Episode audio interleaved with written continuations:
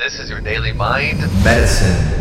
What's up, crew? Happy Wednesday. Let there be freaking fun. It's the morning time, hopefully.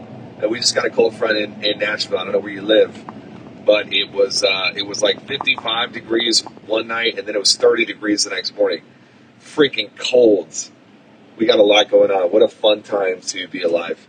I'm uh, I'm in the middle of this of this uh, new skill that I am acquiring skill acquisition is uh, it's something the human mind needs. I was on the phone one time with a with a uh, a guy who runs basically runs a, a, one of the largest nonprofit educational companies in the country, and he was saying, and I'm, I mean like the largest. Like they have they'll go through sprints where they've got like 25 events a day all over the country for schools and teachers and how to update curriculum so the students learn better. I mean, this dude's a ninja. He's old guy. He's been through life, and he's a, he's he's he's a, a goat. And anyways, he said, uh, Taylor, why, why what where does confidence come from? Why are, why are people confident? I said, I don't know, because they can they believe in themselves and you know all this traditional stupid answers. He said, there's one thing that confidence comes from when you actually peel back the layers and you look at the studies and what the research shows, confidence comes from the acquisition of skill. When a baby learns how to walk, that is the acquisition of skill. When a four year old, three year old learns how to write their name, that's the acquisition of skill. When a student learns how to do math, that's a skill. When somebody learns how to create a song, that's a skill when you learn how to run a business, that's a skill. When you learn how to get clients, it's a skill. When you learn how to trade, that's a skill. Investing is a skill. We are all on this journey of acquiring skill sets that will help our future be better and more secure than our current or our past.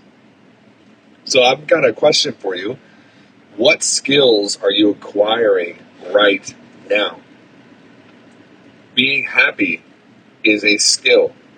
Being calm is a skill. The ability to think under pressure is a skill.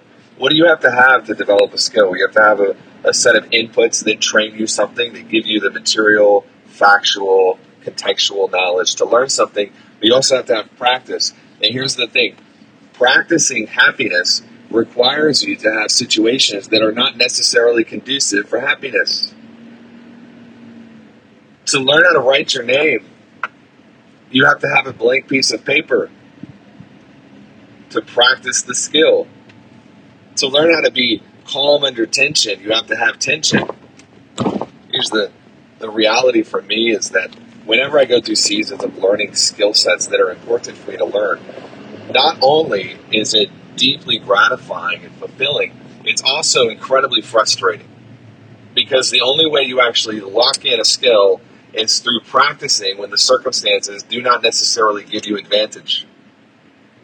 So, where in your life are you acquiring a skill set, but then complaining because you are given a set of circumstances to test and refine that skill set?